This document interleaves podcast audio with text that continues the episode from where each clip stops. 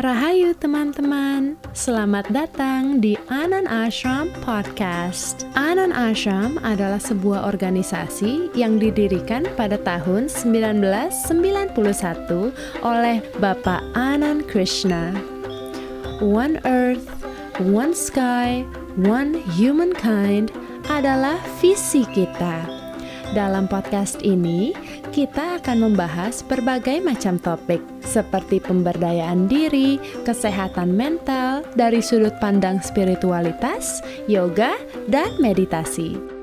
Apakah bisa kita menjadi kaya dalam sekejap? Apakah untuk menjadi kaya perlu sebuah keberuntungan? Apakah kekayaan berarti hanya sekedar materi? Hmm, ayo kita dengarkan langsung dari Guruji Anand Krishna.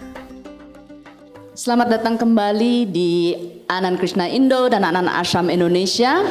Dan kali ini kita akan membahas topik yang tidak pernah dibahas sebelumnya karena berkaitan dengan bagaimana untuk menjadi kaya secara sekejap ya.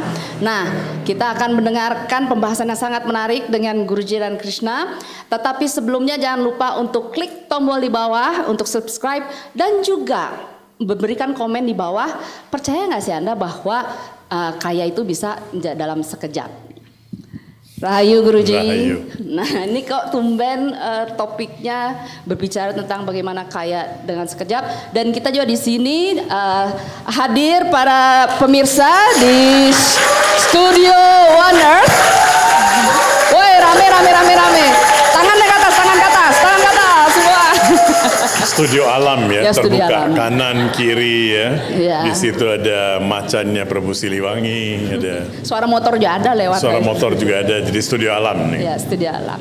Nah, Guruji uh, menurut Guruji apakah memungkinkan kita bisa kaya dalam sekejap? Ya. Bisa. Gimana Bapak? Kenapa kenapa nggak dari dulu ceritanya gitu? Dulu saya sudah pernah cerita dalam salah satu buku saya. Iya cuma terlewatkan, nggak diperhatikan. Uh, buku yang mana? Jadi pasti pasti para pemirsa penasaran ya. Itu yang tahu pasti Pak Tri yang biasanya ingat tuh. Ya. Oh gitu. Ini seorang siswa datang pada gurunya. Yang saya ini sudah jungkir balik, sudah kerja keras ya. Tapi kok nggak kaya-kaya. Bahkan dia bilang bahwa sekarang saya sudah tua, wajah saya kayak monyet. Tapi tabungannya masih masih minim juga. Masih Minus, minim juga. Ya, What minus. to do? Si guru mengatakan gampang sekali. Mm-hmm. Mau jadi kaya bisa instant. Please tell, do tell. Itu guru bukan saya. Oh, Oke. Okay. Itu guru ya. Jadi kita sedang bercerita tentang guru, bukan tentang saya. Oke. Okay. Oke. Okay? Ya. Jadi dia bilang tunggu dulu kamu, kamu tunggu dulu. Saya masih harus melayani orang-orang yang datang. Nanti kira-kira dalam setengah jam saya akan beritahu kepada kamu. Mm-hmm. Bagaimana? Bisa tunggu setengah jam? Dia bilang bisa aja, saya udah tunggu 70 tahun. so, setelah setengah jam, ada yang telepon. Si guru angkat HP-nya. Wah dia bilang, kebetulan nih, tunggu dulu, kebetulan. Ini ada orang nih, dia panggil yang mau jadi kaya sekejap tuh. Dia panggil orangnya. Dia bilang kebetulan sekali nih kamu sedang beruntung nih. Beruntung gimana? Beruntung karena sekarang sudah ada cara untuk kamu menjadi kaya dalam sekejap betul-betul. Kalau kamu iya langsung. Bapak membuat kita semakin tegang gitu. Bilang begini, kamu kan punya dua ginjal nih. Ada satu orang mau minta satu ginjal.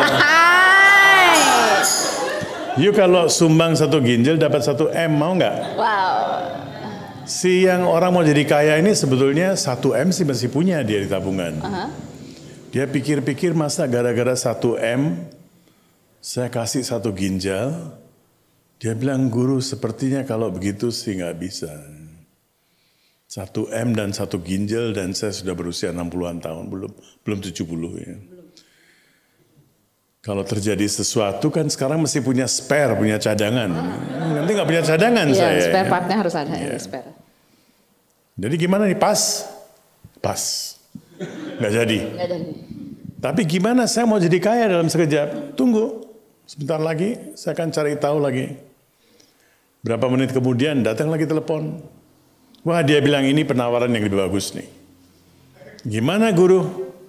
Kamu kan punya dua mata. Satu mata.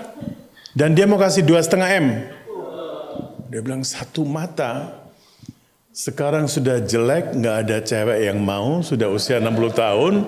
Nanti kalau satu mata, betul-betul nggak laku. Dia bilang guru ini juga berat nih. Pas. Pas juga ya. Pas juga. Begitu satu persatu ada yang mau minta tangan. Jadi dimintain satu persatu berarti. Iya. Ya. Untuk tangan tiga setengah miliar, kaki bisa transplantasi kaki ini model model tahun 2050 kali atau tahun 2000 berapa gitu. Jadi yang dokter jangan ketawa ini ya.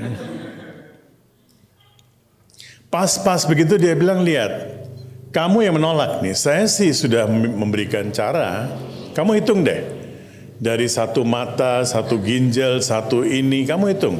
Plus, plus, plus, plus, plus, sudah 15 M ini. You baru setengah jam sudah bisa kaya, mendapatkan 15 M, tapi kalau kamu pas terus ya gimana? Jadi dilewatin ya. Dilewatin. Kesempatannya lewatin. Jadi kalau mau jadi kaya dalam sekejap, kita sebetulnya sudah kaya, cuma nggak sadar tentang kekayaan kita.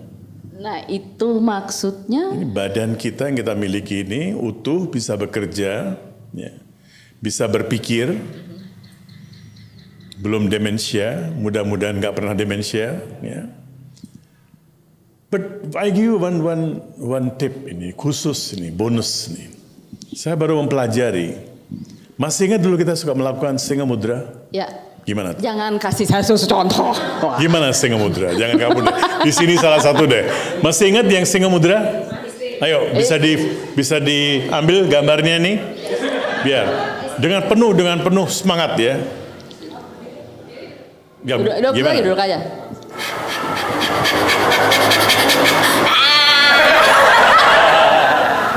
Begitu singa mudra, cuma tiga kali empat kali sehari, Anda bisa terbebaskan dari kemungkinan untuk Alzheimer. Dan kalau mau lebih lengkap lagi, waktu menjulurkan lidah, Lidah, keluar, ya. lidahnya digoyang ke kanan ke kiri. Iya. Dengan menjulurkan stretching. ke kanan ke kiri beberapa kali akan memberikan stimuli kepada syaraf-syaraf di otak yang bisa mencegah Alzheimer kembali kepada kaya dalam sekejap. Iya, balik lagi, balik. Balik lagi bonusnya udah lewat ya. Nah, kalau orang menyadari hal itu bahwa badan kita ini sangat berharga. Pikiran kita sangat berharga. Orang yang menderita Alzheimer, dia tidak bisa mengingat sesuatu, demensia ya. Betul. Kita ini masih utuh. Badan utuh, pikiran masih oke. Semuanya masih oke. Tapi kita tidak mau menggunakan semuanya sesuai dengan kemampuan kita. Kita punya kemampuan. Kalau mau jadi kaya dalam sekejap, kita menyadari modal kita. Mau bisnis apa pun juga, pertama kita harus tahu modal kita seberapa kan. Bagaimana menggunakan modal itu sebaik mungkin supaya returns-nya, penghasilannya jauh melebihi modal yang kita miliki sehingga kita punya akumulasi wealth. Banyak orang yang tidak siap untuk bekerja keras. Kuncinya di situ. Bapak Presiden kita Pak Jokowi juga selalu mengatakan kerja keras, kerja keras, kerja keras. Jadi, Jadi- mantra Mantranya lah kerja keras, Kerja kerja, keras. keras, kerja keras. dengan menyadari kemampuan kita. Oke, jadi So, dalam sekejap kamu jadi kaya. Kita sudah kaya, tapi mungkin kita belum sadar di mana letak kekayaan kita. Salah satunya adalah tubuh kita. Namun, apa yang terjadi bila salah satu anggota tubuh kita tidak bekerja secara maksimal? Kita bisa jadi sakit. Kekayaan kita berkurang deh secara fisik dan secara materi. Teman-teman, apa opini kalian tentang hal ini? Mungkin ada perasaan tertentu yang terangkat? Ceritakan kepada kita melalui @ananashram di Instagram. Kamu juga dapat menyimak dan berkomentar pada YouTube channel Anan Ashram. Bila kamu ingin informasi yang lebih dalam lagi, kamu juga dapat masuk ke www.ananashram.or.id. Mari kita kembali mendengarkan pesan dari Guruji Anan Krishna seperti itu. Nah, jadi berarti bagi uh, kita tuh memang harus menyadari bahwa kita sudah kaya. Nah, siapa dari permisa yang sudah menyadari bahwa kita ini sebenarnya sudah kaya? Tolong di komen di bawah ya. Uh, mungkin lebih uh, makanya banyak sekali orang uh, selalu menyarankan dan guruji selalu menyarankan be uh, be well, grateful no no count your blessings count your blessings be grateful of what we have hitunglah berkahmu berkah yang telah kita miliki jadi modal itu adalah modal yang sudah kita miliki. Kalau kita sadar akan modal itu, kita bisa menggunakannya secara baik. Nah, karena tadi topiknya adalah bagaimana kaya dalam sekejap, hmm. uh, dan biasanya kalau misalnya kita bicara kaya kan itu materi, dan ternyata yang dibahas juga sangat spiritual. Tapi orang spiritual, gitu yeah. karena banyak orang, kok bisa sih orang spiritual tapi uh, kaya? Apakah orang spiritual nggak boleh kaya? Siapa bilang nggak boleh kaya? Ya nggak tahu. Ah, banyak yang bilang. Tidak. Seorang spiritual bisa menjadi kaya, tapi dia bisa menggunakan kekayaan itu untuk hal-hal yang lebih baik. Makanya saya selalu memberikan contoh Andrew Carnegie dalam buku Total Success misalnya. Ya.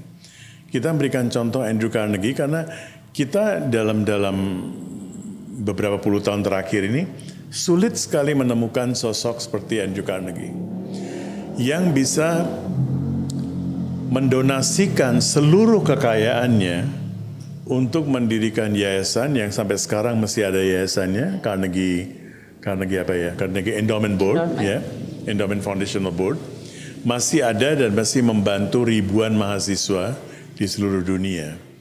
Jarang sekali sosok kedua yang kita temukan sekarang ini adalah Warren Buffett mungkin. Warren Buffett juga begitu, anak-anaknya pun disuruh kerja keras, dia tidak mau meninggalkan sesuatu. Dan anak-anaknya ketika diwawancara, saya pernah nonton di TV, di wawancara mereka bisa memahami hal itu. Kalau Bill Gates kan ya sebagian kekayaannya dia serahkan. Kalau Steve Jobs sangat pelit sekali ya. Jadi ada beberapa contoh nih ya. Beberapa contoh. Pelit juga bisa, pelit juga bisa menyebabkan kaya. Oh iya, ya. Jadi kekayaan Bahaya, itu adalah Pak. nanti pada pelit semuanya. Nah, kalau pelit ya nanti matinya seperti Steve Jobs. Oh iya, nggak enak, nggak enak. Jadi uh, persoalannya adalah bagi seorang spiritual, bagaimana he spends his money, bagaimana he uses his wealth, bagaimana dia menggunakan apa yang dia miliki itu untuk kebaikan masyarakat. Ini yang kita lupa. Jadi kita kita semua sebetulnya memiliki cukup. Saya kira di sini semuanya orang memiliki cukup cukup ya, cukup cukup lah ya. Dan kita bagaimana menggunakan itu, ini yang penting sekali. And that makes you satisfied. My master, guru saya selalu mengingatkan, seorang kaya adalah orang yang bisa mengendalikan desires-nya. Bisa mengendalikan keinginan-keinginannya. Itu kalau dalam bahasa Sunda lo kahayang tuh susah tuh. Banyak maunya ada. Dan seorang miskin tuh yang banyak sekali desires yang nggak pernah bisa terpenuhi. Hmm, jadi itu tips ya, Guruji. Yeah. Tips bagaimana bisa kaya itu adalah untuk mengendalikan uh, desires. Pertama-tama adalah kita harus mengetahui tadi count your blessings ya. Hitunglah berkah yang kita miliki. Dalam hidup ini kita sudah memiliki sekian banyak berkah. Be grateful, itu penting sekali. Itu dasar. Kemudian setelah itu ya kita bagaimana mengurangi desires dan menggunakan uang kita se seefektif mungkin. Ini saya uh, pernah baca kalau tidak salah di Facebook, saya lupa namanya siapa tapi ya ada uh, seorang, nenek-nenek di, hmm. di Jogja kalau salah hmm. penjual hmm. gudeg yeah. uh, yang udah sepuh banget. Tapi hebatnya sudah karena sudah puluhan tahun beliau tuh jualan gudeg, itu anak-anaknya tuh semua sekolah eh, kuliah di luar negeri ya di Amerika dan segalanya. Terus sempat ditanyakan uh, apakah selama ini pernah mengalami uh, permas uh, masalah Yeah. masalah keuangan? Dan menarik si neneknya bilang masalah masalah itu apa? Kata jadi dia Yeah. nggak tahu masalah itu apa. Yeah, yeah. dan uh, maksudnya apa masalah? Akhirnya harus dijelaskan sama si penanya ya masalah misalnya uh, dengan keuangan pernah nggak?